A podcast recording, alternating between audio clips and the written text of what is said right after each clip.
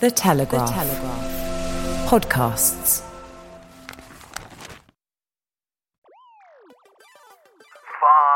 Five. Have we done another year, Halligan? Did we scrape through to Christmas? Good grief. Four. It's not completely mad that, you know, a not particularly well-known backbencher could become Prime Minister. Three. It's quite embarrassing, really, to be in a position where you rely on your opposition in order to pass votes. Any any thoughts on the next James Bond? I'm not available. I'm not available. One. We have liftoff. Welcome once again to Planet Normal, the Telegraph podcast with Alison Pearson. Hello. And me, Liam Halligan. Well, if Boris Johnson thought he was going to get a gentle wind down ahead of the festive period, his plans have clearly been upended. The North Shropshire by-election, which saw the Lib Dems overturn a twenty-two thousand strong Tory majority, came off the back of a series of scandals involving Whitehall parties, Downing Street wallpaper, and a huge Tory rebellion against the latest anti-COVID restrictions. The Prime Minister's decided, though, under the watchful eye of Tory backbenchers and some Cabinet Ministers, not to impose further restrictions ahead of Christmas in England. Yet alarmingly, despite emerging evidence that Omicron causes far fewer hospitalisations and severe symptoms than the previously dominant Delta variants, there are rumours swirling of renewed restrictions after the festive period. Warnings abound that schools and universities may not reopen after the Christmas break. This is the festive period, Alison, and here on Planet Normal we're determined, aren't we, to get into the Christmas spirit. But even in the absence of pre-Christmas restrictions, while Rudolph and Santa will soon be soaring across the starry sky, it'll be against the backdrop of the looming clouds of possible lockdown. Do you want some sound effects? Go on. We've had those already. Is that the best you can do? I've got a glass of Baileys. Does that count? I'll be chinking that. Oh, my goodness. Have we done another year, Halligan? Did we scrape through to Christmas? Good grief. This is the eighty-first episode of Planet Normal, believe it or not. They said we couldn't survive, and we survived. We certainly did. I'll tell you one thing that's happening now, which is that I think that, that governments don't fall apart in anger. I think it's when the mockery starts, and there's an awful lot of mockery around. So I've just been sent this. I'll read it to you. I've just heard that the police will now have powers to remove relatives from your home on Christmas Day. Does anyone know if this is a free service or do you have to book in advance? I mean, we've had Anton Deck mocking the Prime Minister. I mean, a, a darts championship the other day, a bunch of mm. finely honed athletes in the audience were stand up if you hate Boris with their dimpled glasses. I mean, this is not good. These are meant to be the people who elected Boris Johnson. That's exactly right. And I do think when the sarcasm kicks in, you... I, I'm quite cheered by it, Halligan, honestly. I think, you know, the Brits have got their got their humour back. We've got lots of stuff about New Year's Eve. I'll be having a business meeting with my sister and her family, wine and cheese. Someone was on a, a flight to Belfast and said that he'd be having a, a wine and cheese business meeting and got basically a standing ovation from the plane. Oddly enough, that's when it cuts through. Before we come to the bad news, I think there were four things that have moved the dial as far as Planet Normal listeners. Listeners are concerned this week. As you said, one hundred Tory M Ps rebelled against vaccine passports, which dealt the government a sort of slap around the chops. We had that astonishing Tory trouncing in North Shropshire. I personally wasn't at all surprised by that, Liam. I've, I think I've said many times on the podcast that my inbox is full of people who are cutting up their Tory membership cards. I personally think if there was a general election tomorrow that many, many formerly safe Tory seats would fall. On very low turnout, I'd say, on very low turnout, with lots of Tories staying away. Lots of Tories staying at home. I don't think in North Shropshire, if you looked at the numbers, it wasn't so much Tories voting for the Lib Dem candidate. It was Labour switching to the Lib Dem candidate and Tories being disgusted and staying at home. There was also this hugely significant resignation of Lord Frost, David Frost, from the cabinet, this formidable Brexit negotiator, one of Boris's great allies in the cabinet. Well, we'll talk about a, a bit later. I'm sure you'll have some good insights into that, co-pilot, but he certainly announced that he wasn't happy with Plan B. He wasn't happy at all with the coronavirus restrictions. So this was a great march. You remember, Liam, that Boris had that a very affectionate describing David Frost as the greatest Frost since the Great Frost of seventeen oh nine. So he's lost this terrifically effective figure in a not particularly strong cabinet. And one point which might seem quite minor, but which I think, Liam, may turn out to have been very, very significant, was Fraser Nelson, the excellent editor of The Spectator. He became involved in a conversation on Twitter with Professor Graham Medley, who's the chairman of SAGE. And Fraser just rather politely asked Professor Medley whether SAGE, which was coming up with all these very, very worst case scenarios about Omicron, Fraser said, well, there have been other people who think that Omicron is milder and you haven't included that in your mathematical model. And then Graham Medley said this quite extraordinary thing is he said, we only model what we're asked to model.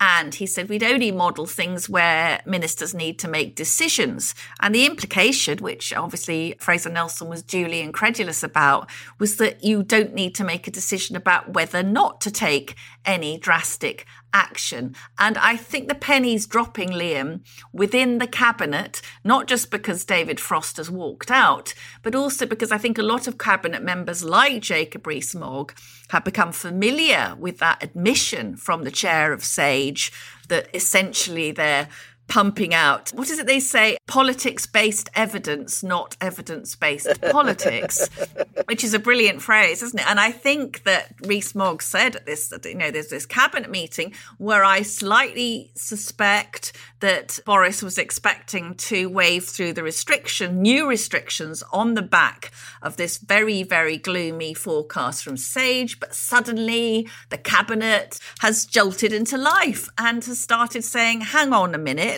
is this evidence reliable? So it's a really, I think that may have seen off Christmas restrictions. What was your perception, co-pilot? I think that's right. Graham Medley actually heads up the S P I M, which is the sort of modelling part of SAGE. So he's really one of the very technical people. And Fraser asked him characteristically polite but very acute questions publicly on Twitter. What I saw as I was watching this conversation roll out in real time, I understand Fraser was writing us Christmas cards at the time and I was doing the same, is I thought the first stirrings of a bit of buck passing by SAGE back towards mm. ministers and civil servants. Look, we're only modelling what we're asked to model. I think there are a few tactical mistakes by Graham Medley, a failure to acknowledge that not imposing any restrictions is a decision. It's a massive decision for a politician to make, especially when you've got assorted scientists very publicly. Many of these SAGE members seem to have their own press briefing operations mm. and their own sort of media handlers. When they're briefing to the press, we're telling ministers this and they're not doing certain things. It's their fault if everything goes wrong. Of course, for the cabinet to say no new restrictions is an enormous decision. And for Graham Medley to infer on Twitter that that isn't a decision the way he did, I thought was particularly clumsy and politically naive, almost disrespectful of the political process, I thought. And you're right, parts of the cabinet are suddenly kicking into gear. And I think what we've seen across government, particularly in number ten, Alison, is a huge amount of just intellectual laziness. The likes of you and I, we don't have secretariats and civil services. You know, it's we've got a laptop and a modem and a lot of stuff to do each week to be the regular journalists that we are. And we've taught ourselves a lot of science and we've really got into the numbers. And you in particular have done a huge amount to extract from the N H S a lot of information, which ministers could get with a click of their fingers.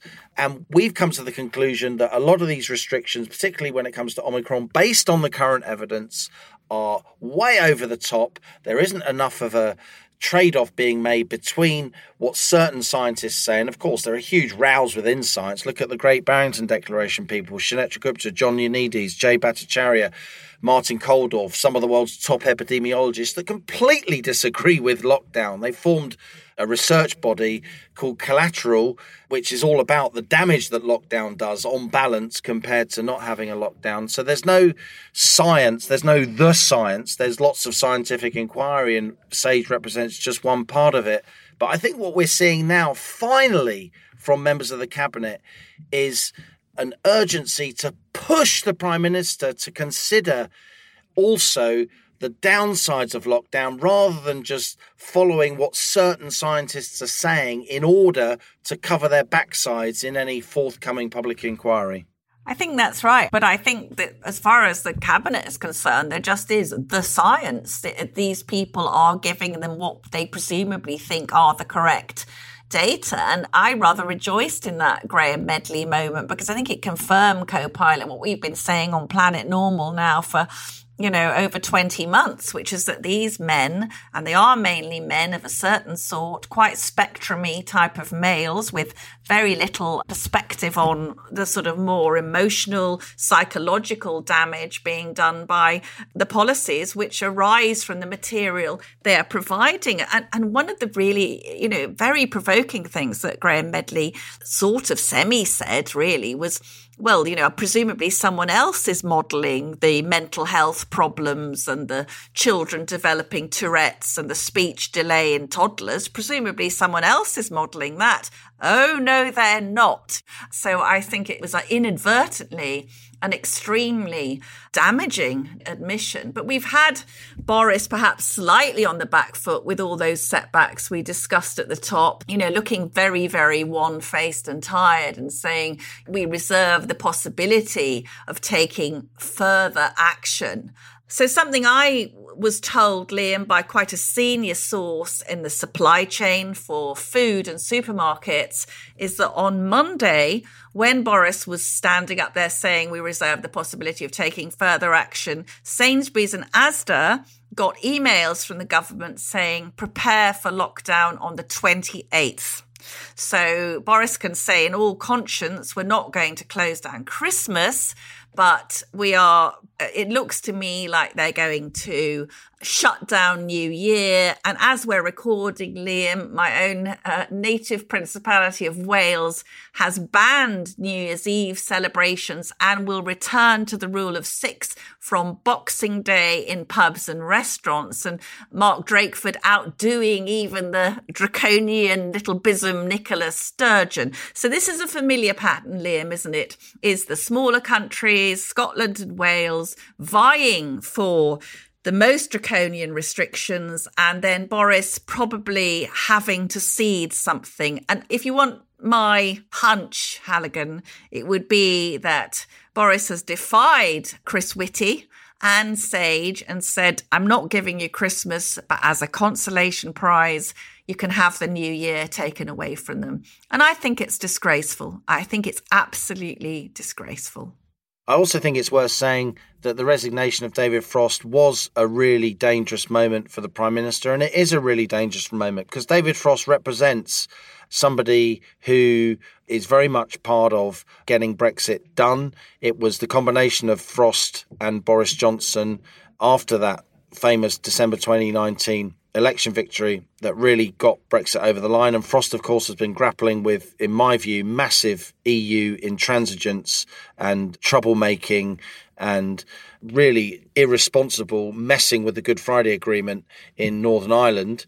And he's left. Is that part of it? I mean, I know he cited being uncomfortable with the coronavirus restrictions, but do you think the Northern Ireland Agreement is part of it? I do. I think Boris is sick and tired of the E U digging his heels in. And I think he is up now for conceding that the European Court of Justice will continue to have jurisdiction in Northern Ireland, which I think is completely mad because it's based on a hoax. It's a hoax, the idea that you have to have physical infrastructure across the border of the island of Ireland, which of course will be politically contentious and even spark sectarian violence. You don't need physical infrastructure across the border of the island of Ireland.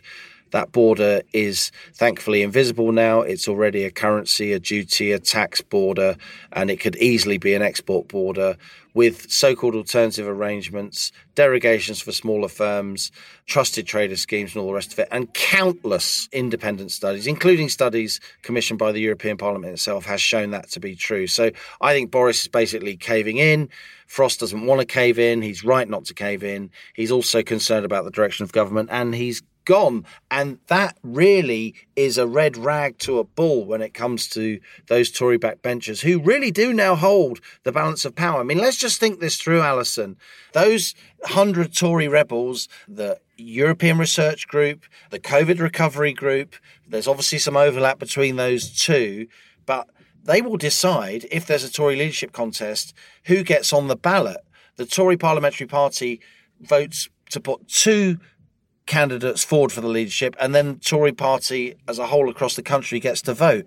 And those E R Gers, those COVID Recovery Group people on the backbenches, they will make sure a very Brexity person gets on the ballot. And then in my view, that Brexity person will be voted for by the Tory rank and file. So it's not completely mad that, you know, a not particularly well-known backbencher could become Prime Minister if those Tory backbenchers really feel riled by the Prime Minister's behaviour, and if they feel that he's taking his eye off the ball when it comes to making sure that Brexit is secure. I think it could be well someone who comes from what's happened in rugby. Liam, you play rugby, don't you? It's from it's the sort of when the ball comes loose, isn't it? At the back it? of the I, scrum. I, back of the scrum. Which, of course, was the image that Boris once used to admit that he would quite like to be the Tory leader. You know, if the mm. ball comes loose at the back of the scrum, I'll pick it up and have a go and all the rest of it. I think that the overall picture for me as we go into Christmas, you know, at Pearson Towers, we're having a COVID swear box. This has been dictated by my best beloved. Anyone who mentions the dreaded virus has to put fifty p in the jar. And I'm going to be honest here, Liam, I think Anthony's doing it because he wants to avoid me giving everyone my fifteen-minute Planet Normal lecture about variants. It's really, is that what you think? You've never mentioned it before. Have I never bored you with my in-depth knowledge of the hospital bed occupancy? You, you've talked to me a lot about the recent prize that you won, the Wallace and Gromit Cheese Writing Award or whatever it was. The Edgar but... Wallace Prize for Fine Writing. But just to say, I think we're at this junction now. We've talked about this before. Who rules Britain? Is it these scientists? Because do you remember the Plan B press conference when Boris was basically saying, yes, you work from home if you possibly can and wear some masks on public transport? It was Chris Whitty who really put the frighteners on people by saying it's very bad indeed. And from that moment on, hospitality has just gone into a tailspin. We've seen Rishi Sunak, haven't we, this week, Liam, coming up with, you know, another package for business, which doesn't look as though it'll even begin to cover the costs of businesses who are relying on these two or three weeks, aren't they, to make up all the business they've lost. And God knows if they're going to try and cancel New Year next week. I mean, I think it's going to be an absolute gunfight at the OK Corral in the Commons. Just this, this point, Liam, about is it the scientists? Is it Chris Whitty in charge, or is it democratically elected politicians? And the thing that, I mean, I was writing about in the column this week, the data is not there to support a Plan C. It simply isn't. It is just the scientists whispering in Boris's ear, and also the opposition saying, we need a roadmap to more restrictions. We absolutely do not need more restrictions, and it just isn't there. We don't like roadmaps, do we? we don't, no, we don't. We don't, we don't like, like roadmaps. Roadmaps. Roadmaps means bad things are going to happen. Yes, they do. Well, wh- what do you think? What do you think? If my source is correct and Parliament is recalled on the twenty-seventh to shut down things from the twenty-eighth, what on earth is going to be the reaction? I mean, I think we're going to have, apart from anything else in the country, I think we could see mass non-compliance. I think people are just going to be rolling, you know, absolute major national eye roll. But the there's going to be blood on the floor in the Commons, isn't there? I think a lot of it depends on this evidence from South Africa. Obviously, there are differences between South Africa and the U K, but South Africa is, quotes, ahead of us when it comes to this variant. And if we can see hospitalisations in South Africa continuing to remain relatively flat compared to the Delta variant, if we continue to see relatively benign symptoms of Omicron, if we continue to see deaths with Omicron as opposed to deaths of Omicron, which is, of course, very, very different, then I think a lot of the public will be minded to take these any new restrictions with a pinch of salt. And Chris Whitty himself has acknowledged that. It's going to be difficult to take the public with you if you're a government minister or a prime minister looking for new restrictions. And you mentioned that Rishi Sunak one billion pounds package, Alison. It's not even going to touch the sides. A six grand handout for a company that's been absolutely walloped because December's been written off by scientists saying spooky things on, on the tea time news. Business leaders I've spoken to, I'm talking about people that run small, medium-sized enterprises around the country, they're insulted that that is some kind of response to the fact that their businesses are being completely ruined by this. And we've just had a growth number out. The U K grew by just one point one percent during the third quarter.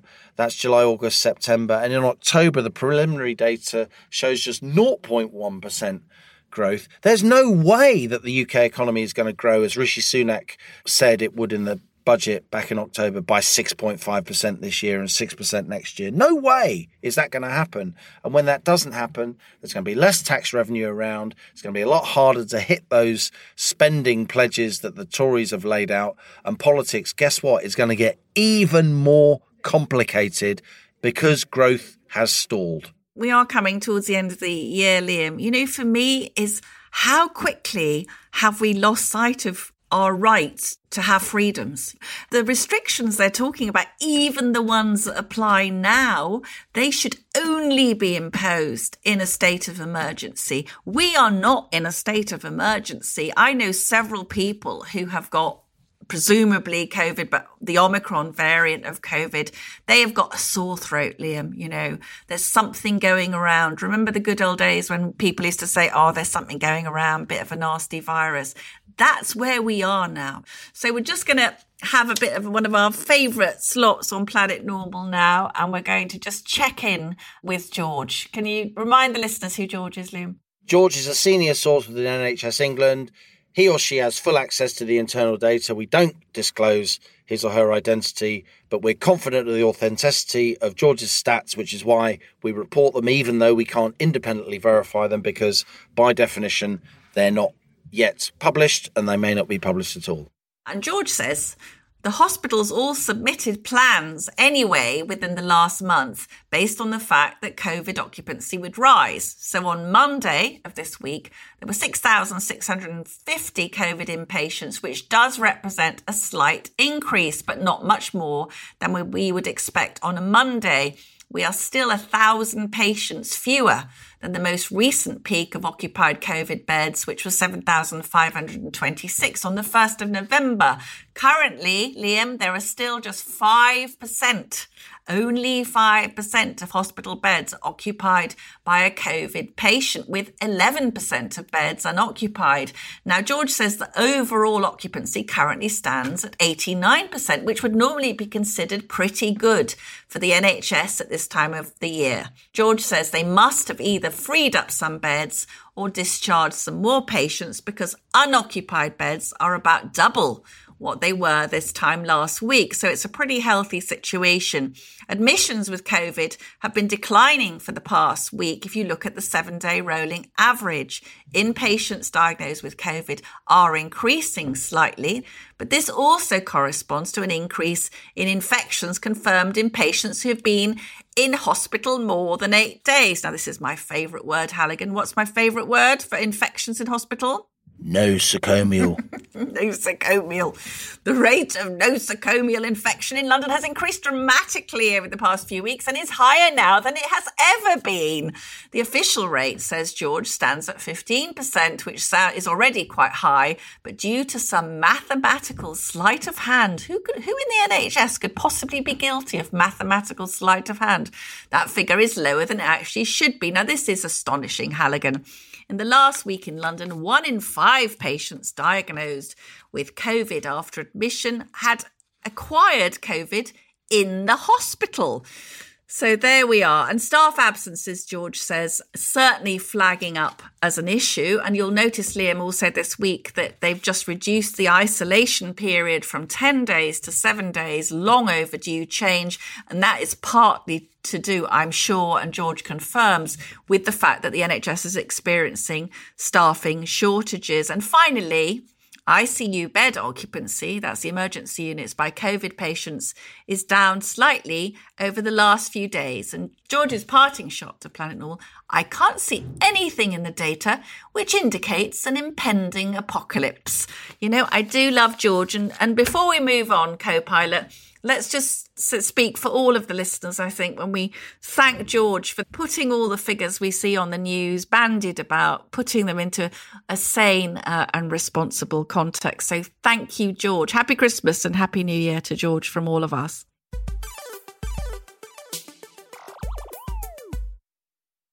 It begins with a miracle treatment.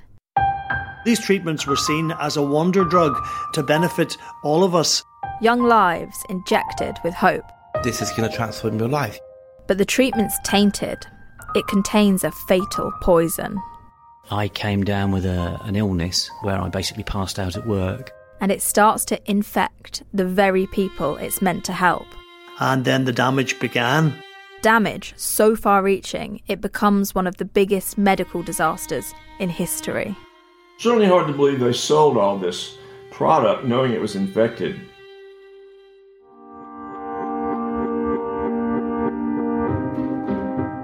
Join me as I trace it from the veins of innocent people back to a notorious American prison in The Telegraph's latest podcast.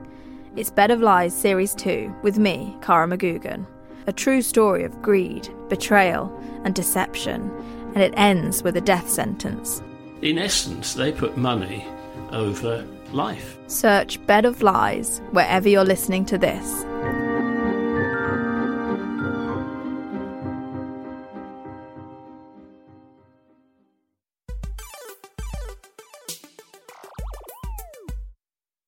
Now, Alison, our latest guest on the Planet Normal rocket, the last of this year, is Madeline Grant. We've had several excellent Telegraph colleagues join us on our voyage in recent months. We've had Phil Johnson, of course. We've had Tim Stanley.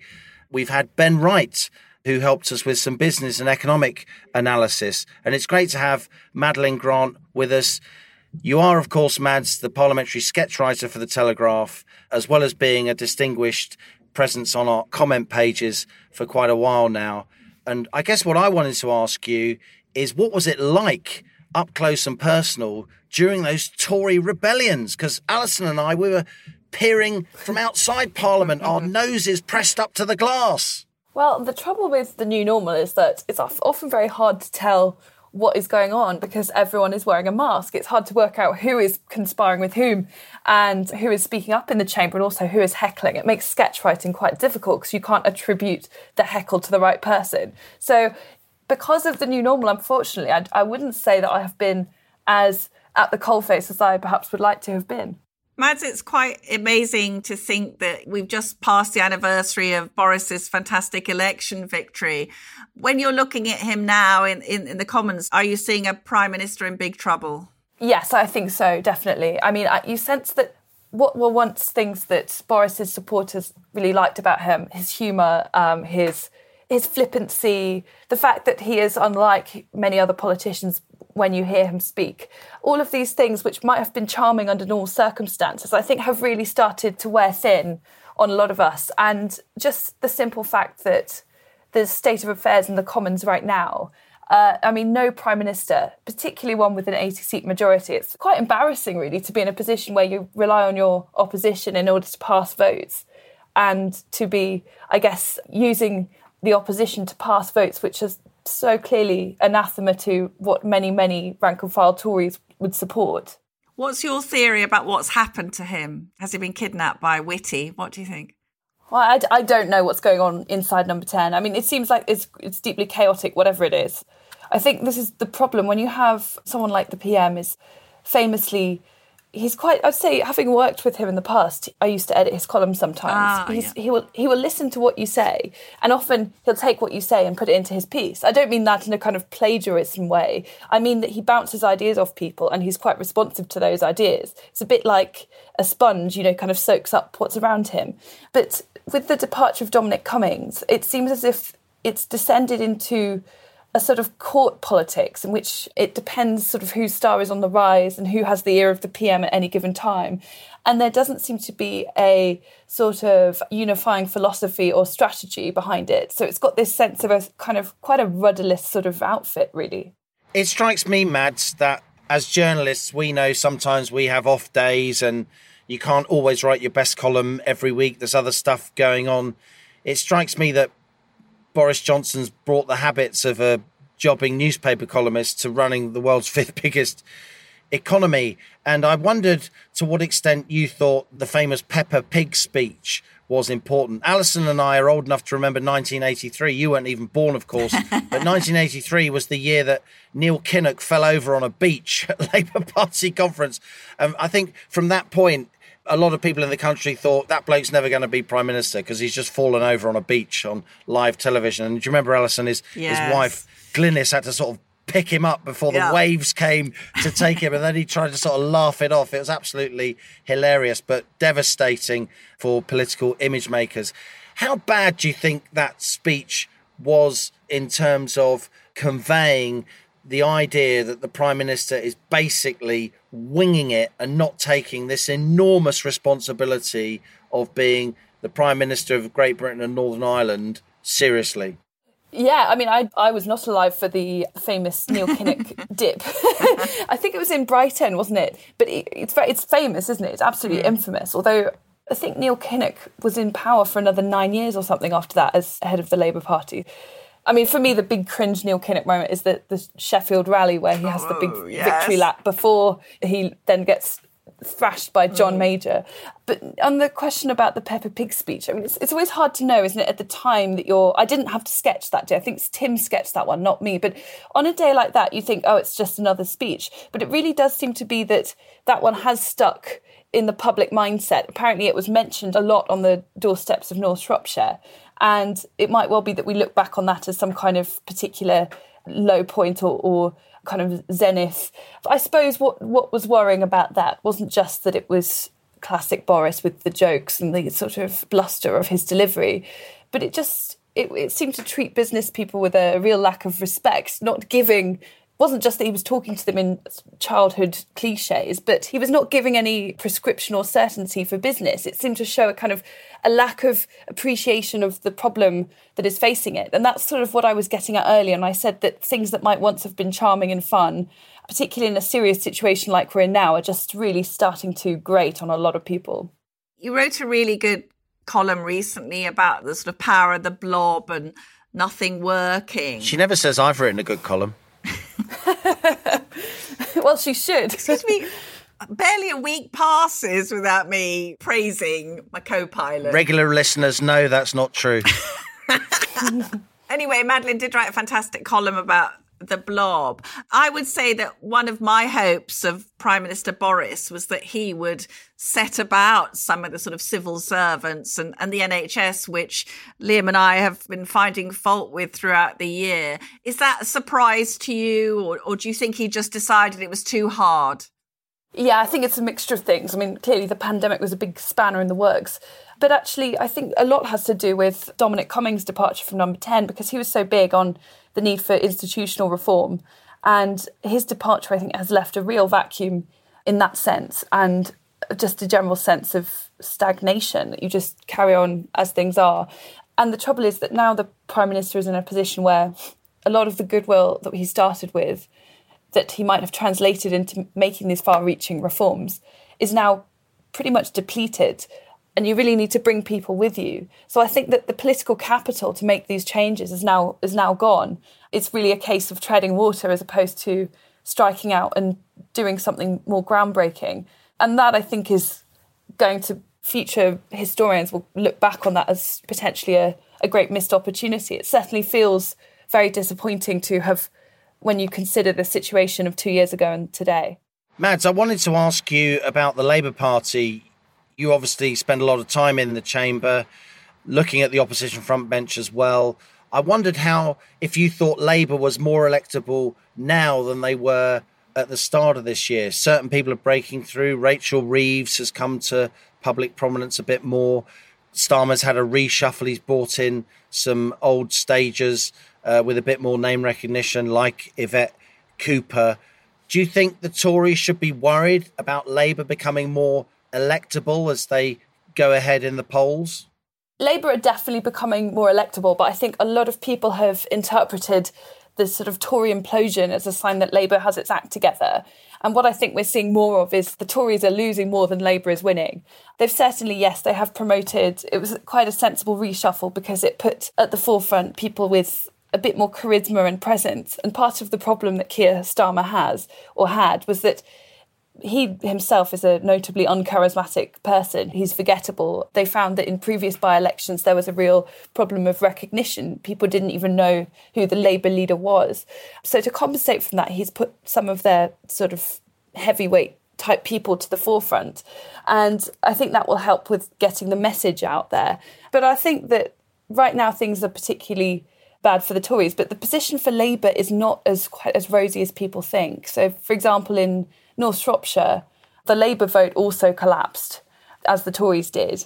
And in the Batley by-election, really should have been a walk in the park for Labour, but they only managed to get a very slim majority. So I think that basically they need a much more commanding and a consistent polling lead heading into the next general election.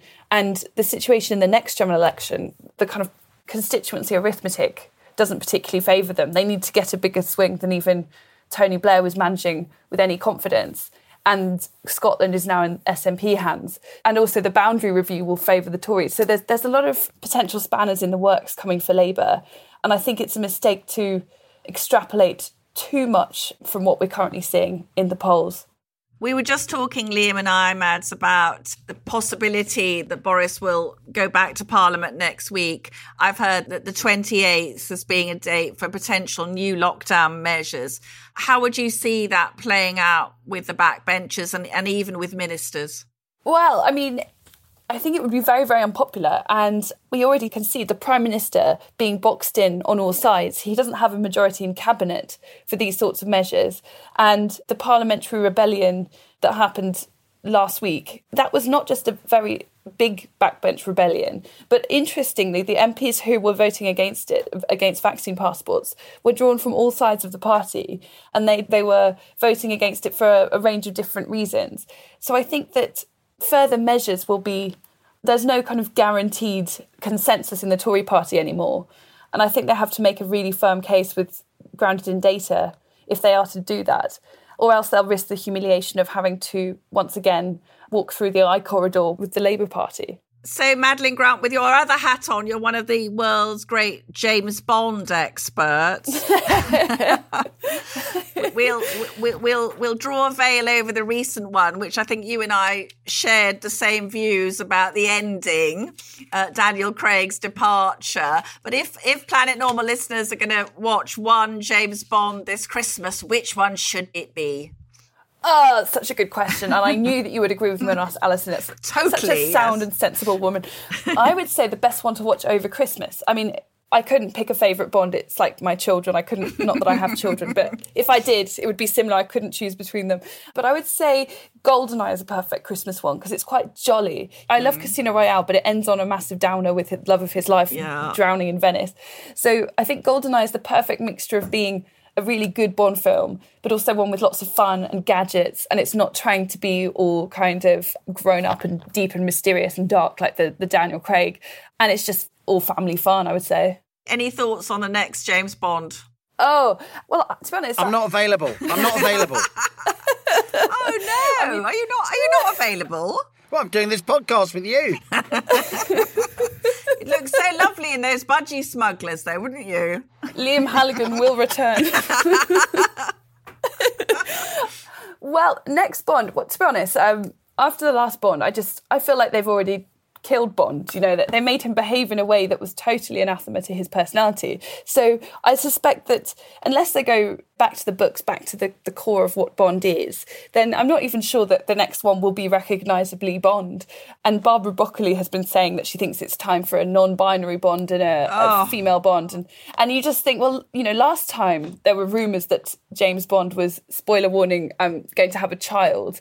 And everyone said, oh no, they wouldn't dare do that. And then of course they did. So basically, if if we end up with anything that isn't Jane Bond or non-binary Bond, then I'll be pleasantly surprised. Yes, I think James Bond assembles an IKEA nappy changing table is really... I don't think Ian Fleming would be choking no. on his cheroot, wouldn't he? What would M say? Oh, amazing. Mads, it's been great to talk to you. Great to have you on the Planet Normal rocket with us. It's good to see you making such a success of your role as parliamentary sketch writer. We'll put a link to your writing in the show notes to this episode. And happy Christmas and happy New Year to you from all Planet Normal listeners and myself and Alison. Thank you, darling. Thank you so much. Thank you. Oh, thank you. And thank you uh, all the Planet Normal listeners for a fantastic year of support. Before we go to our listener emails this week, Liam, I, I heard something which really made me laugh. And I and think of you with the true Irish humour, something I think Planet Normal listeners will particularly enjoy, given my own obsessions. This is the Omicron horse race from the Ian Dempsey breakfast show on Irish radio station Today F M, commentated by Mario Rosenstock. They're off in the Christmas COVID handicap hurdle, and first to show is Omicron Lad. Omicron Lad being closely followed by the Booster. The Booster. Omicron Lad in a bit of an early race here with each other, the Booster and Omicron Lad. Antigen test trying to get in there. Antigen test, Omicron Lad, the Booster. Track and Trace trying to get a look in, but he looks to be struggling early doors, I'm afraid. Track and Trace. Antigen test on the outside. Here comes HEPA filters. HEPA filters uh, being followed by the Booster. Omicron Lad. Omicron Lad, the Booster. Omicron Lad not giving an inch to the Booster. HEPA filters. Here comes New Year's Eve. Absolutely cruising on the outside. Everybody talking about this one. New Year's Eve looking confident and assured. The Booster. Omicron Lad. HEPA filters, Track and Trace is knackered, he's gone. New Year's Eve is coming fast. Sudden spike, sudden spike appears out of nowhere. Sudden spike, the big danger. New Year's Eve, the Booster plugging away gamely with Omicron Lad. New Year's Eve, sudden spike, here comes Leave Them Kids Alone. Leave Them Kids Alone. Sudden spike, New Year's Eve, and a late challenge from It's Only a Cold. It's Only a Cold. Sudden spike, Leave Them Kids Alone. The Booster. Fourth dose! Nobody saw this one coming! Fourth dose! Out of nowhere! It's Only a Cold! Fourth dose! It's Only a Cold! Leave Them Kids Alone! Fourth dose! It's Only a Cold! Oh, I had no idea how they're going to sort this one out, to be honest with you. They all crossed the line together. New Year's Eve just crossing the line now, absolutely spent. And Track and Trace is still running, would you believe? I love it. Fourth dose at the end. I tell you what that reminded me of. That reminded me a lot of Michael O'Hare, Alison. I don't know if you know who Michael O'Hare is for a lot of Irish people. He's a very famous uh, commentator on, on, on Gaelic sport, but also on horse racing and well known to British listeners. You'll definitely recognise his voice. He is Ireland's equivalent of Peter O'Sullivan, the great horse racing commentator, of course. And really wonderful idea by the guys on uh, Today F M, and very, very funny. Fourth dose! Fourth dose! It's only a cold! It's only a cold! Sudden spike! Sudden spike! Yeah, let's go with emails. Come on. Now on to our emails. We had a fantastic festive flurry of emails this week. If you feel like joining in the conversation, please email planetnormal at telegraph dot co dot uk. Here's one from Andy. I've been an avid listener to Planet Normal in order to retain sanity in what has been a bleak period, and I look forward to each blast off every Thursday for my sliver of light amongst the madness. As a father of three young children, I remain fortunate that my wife and I have remained healthy and well. We missed milestone birthdays, so what? We were unable to see friends and family for months on end, living in our own bubble, having Zoom family catch-ups, a poor substitute. We had to worry as family members were sick, were hospitalised, recovered, and the load was placed on siblings to carry the burden. But most egregious to me is the impact on my children.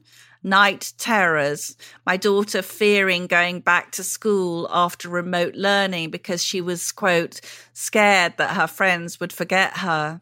The tears when we took the kids out on our one-hour government-issued exercise and had to walk past the shackled, empty playgrounds. Yet at the same time, Johnson, Hancock et al.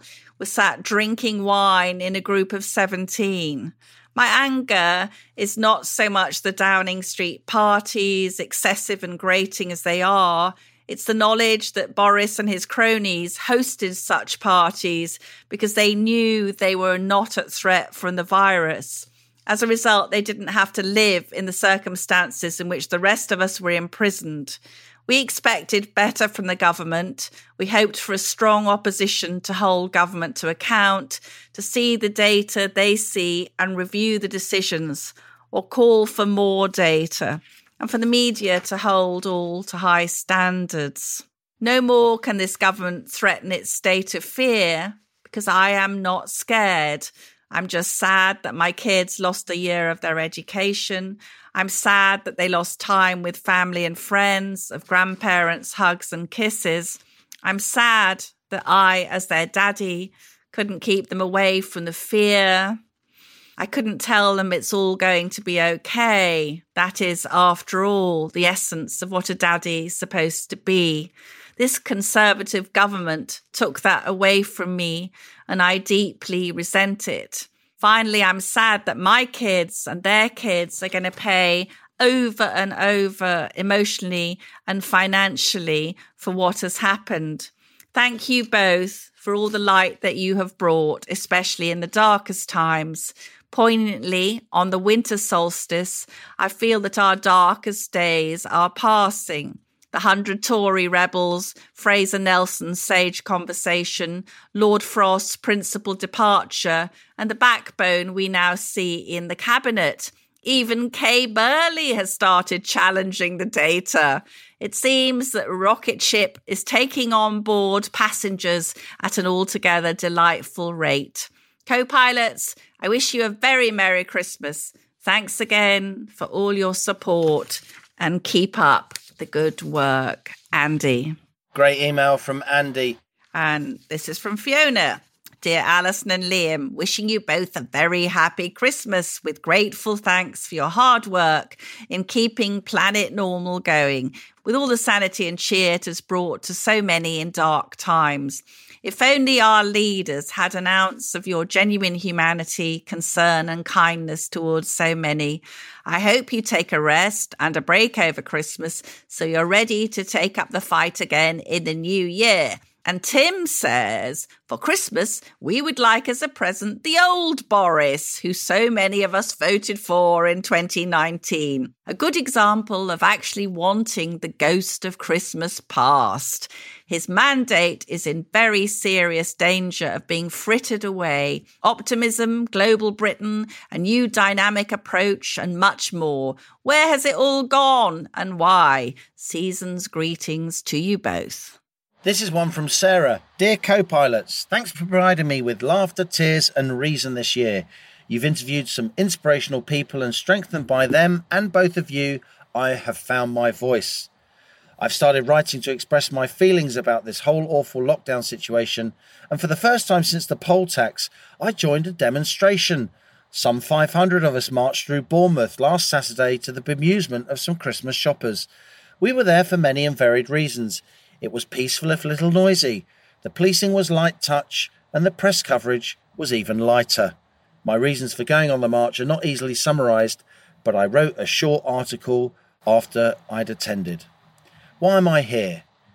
I'm here, Sarah writes, for the children whose lives may be permanently marred by the mask, the disrupted schooling, the exposure to abuse and the fear that's been instilled in them. The babies with impaired development because they've not been in contact with other people and learned to read faces. I'm here for the working classes, the folk who have continued to work while others have cosied up on their sofa with their laptops, the refuse collectors, the shop workers, the delivery drivers, the care home workers, the engineers that have kept electricity, gas and water flowing, ordinary people working in extraordinary circumstances. I'm here for the fifty thousand plus undiagnosed cancers and the people waiting for much needed surgery, for all the parents stuck at home educating their children in small flats while trying to hold down jobs. I'm here for all the parents with special needs kids who have cared for them when they should have had some relief by sending them to school.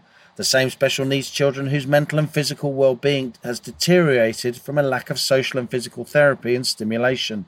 I'm here for the women who've had to go through labour and sometimes birth alone, or receive heartbreaking news about their unborn children as they've intended scans all alone. I'm here for those that took their own lives as they couldn't bear the loneliness and isolation. For those denied the right to communal worship, taking solace and comfort with others. I'm here for those who spent last Christmas alone or watched their relatives' last moments on a mobile phone whilst Whitehall partied.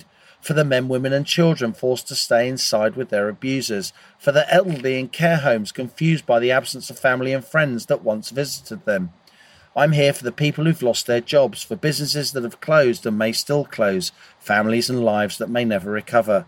I'm here for the students whose higher education dream turned into a dystopia of Zoom lectures and confinement to residence halls. I'm here for all the single men whose pint in the pub was their lifeline. For many, the only time in the day they had conversation and company. And I'm here because I care about my freedom, your freedom, and that of the whole human race. I'm here, Sarah writes, because I'm angry, human, and because I care. Gosh, fantastic email from Sarah. And here's one of the lovely reviews that's been written for us on Apple iTunes, Halligan. Not, surely not all written by members of the Halligan diaspora. This one says, from Sad for Our Nation, I am so impressed with the contact of this podcast. I am not normally a fan of The Telegraph. So when I was pointed in the direction of this podcast, I was somewhat unsure as to what rubbish I might hear. But no, I was very pleasantly surprised to hear the voice of reason. Well, that's that's me. That's me. Thank you. Keep telling yourself that, Alison. You'll be all right. Gemma says, I've been listening to Planet Normal without fail since the first lockdown. Alison and Liam, you've been a great double act. Intelligent, informed, caring. You've got mountains of common sense and are very entertaining. You should be running the country without a doubt. It's so nice to know there are sensible, decent people out there. Thank you for making my Thursdays always something to look forward to and for some much-needed sanity. Some absolutely fabulous emails as ever, Alison. We're so lucky that our Planet Normal listeners email us. A lot of you say that we're a source of sanity for you. Well, you collectively are definitely a source of sanity. Well, for Alison anyway. Absolutely. And, and, and me as well, I suppose. It has been a really difficult year, hasn't it, Alison? We've had lots to get angry about, but we try always, don't we, to see through the gloom and to make sure that we and our listeners have a bit of a laugh. For a while, your line was, I don't need to know what a podcast is. I am one. Just to be in podcast. This is going to surprise you, Halligan, but I do get quite tetchy when there isn't enough hot water at Pearson Towers. It's a bit like that scene in Chernobyl when the people in the control room realise. Emergency. That was when I used to tease you that you had a secret crush on Emmanuel Macron. How's that going? I'm younger than Missus Macron, mate, I tell you. There's nothing immoral about having gout, Liam Halligan. Were you Henry the Eighth or something? It's just some kind of I, period drama. I know. Well, you just wanted to wear a bodice, didn't you, that you could rip off? When I went to the G P and he uttered the dreaded G word, I thought, what am I, in the Pickwick Papers? Hero of the week, Mister Rod Humphreys stepped forward, the pub landlord hey, of the... Get out of my pub! Get out, get my out pub. of my get pub! Get out of my pub! Always dignified, even when launching... A, a column so powerful that the Prime Minister was shaking in his boots. Matt, Matt, she's gone into one. I'm afraid you have to go. Yes, yes. She's gone completely nuts. Yes. Your co-pilot is the winner of Ooh. the Edgar Wallace Trophy for writing of the highest quality, Alison Pearson. Is that the Wallace and Gromit Trophy? It is the Wallace and Gromit. Cheese, Gromit. Cracking prose, Gromit. Apple trees and honeybees and snow white turtle doves. And while we're talking about anagrams of Omicron, let me just point out that Omicron B rearranged spells no crimbo. I've done something very, very unusual. Do you want to know what I've done? Go on. I read the Halligan brain-tastic column on energy in the Sunday Telegraph. I mean, you know, the lengths I will go to for this podcast.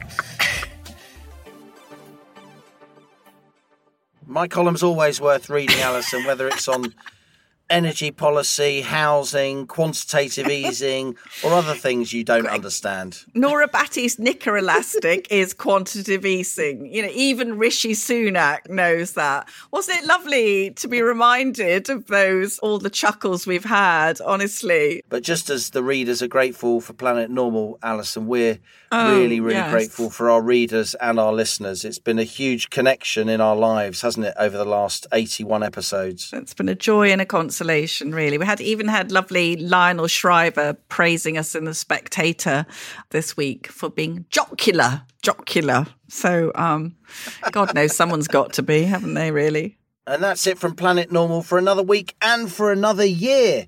As we leave our sanctuary of sweet reason, our flying refuge of reasoned views, email of the week, it's my turn.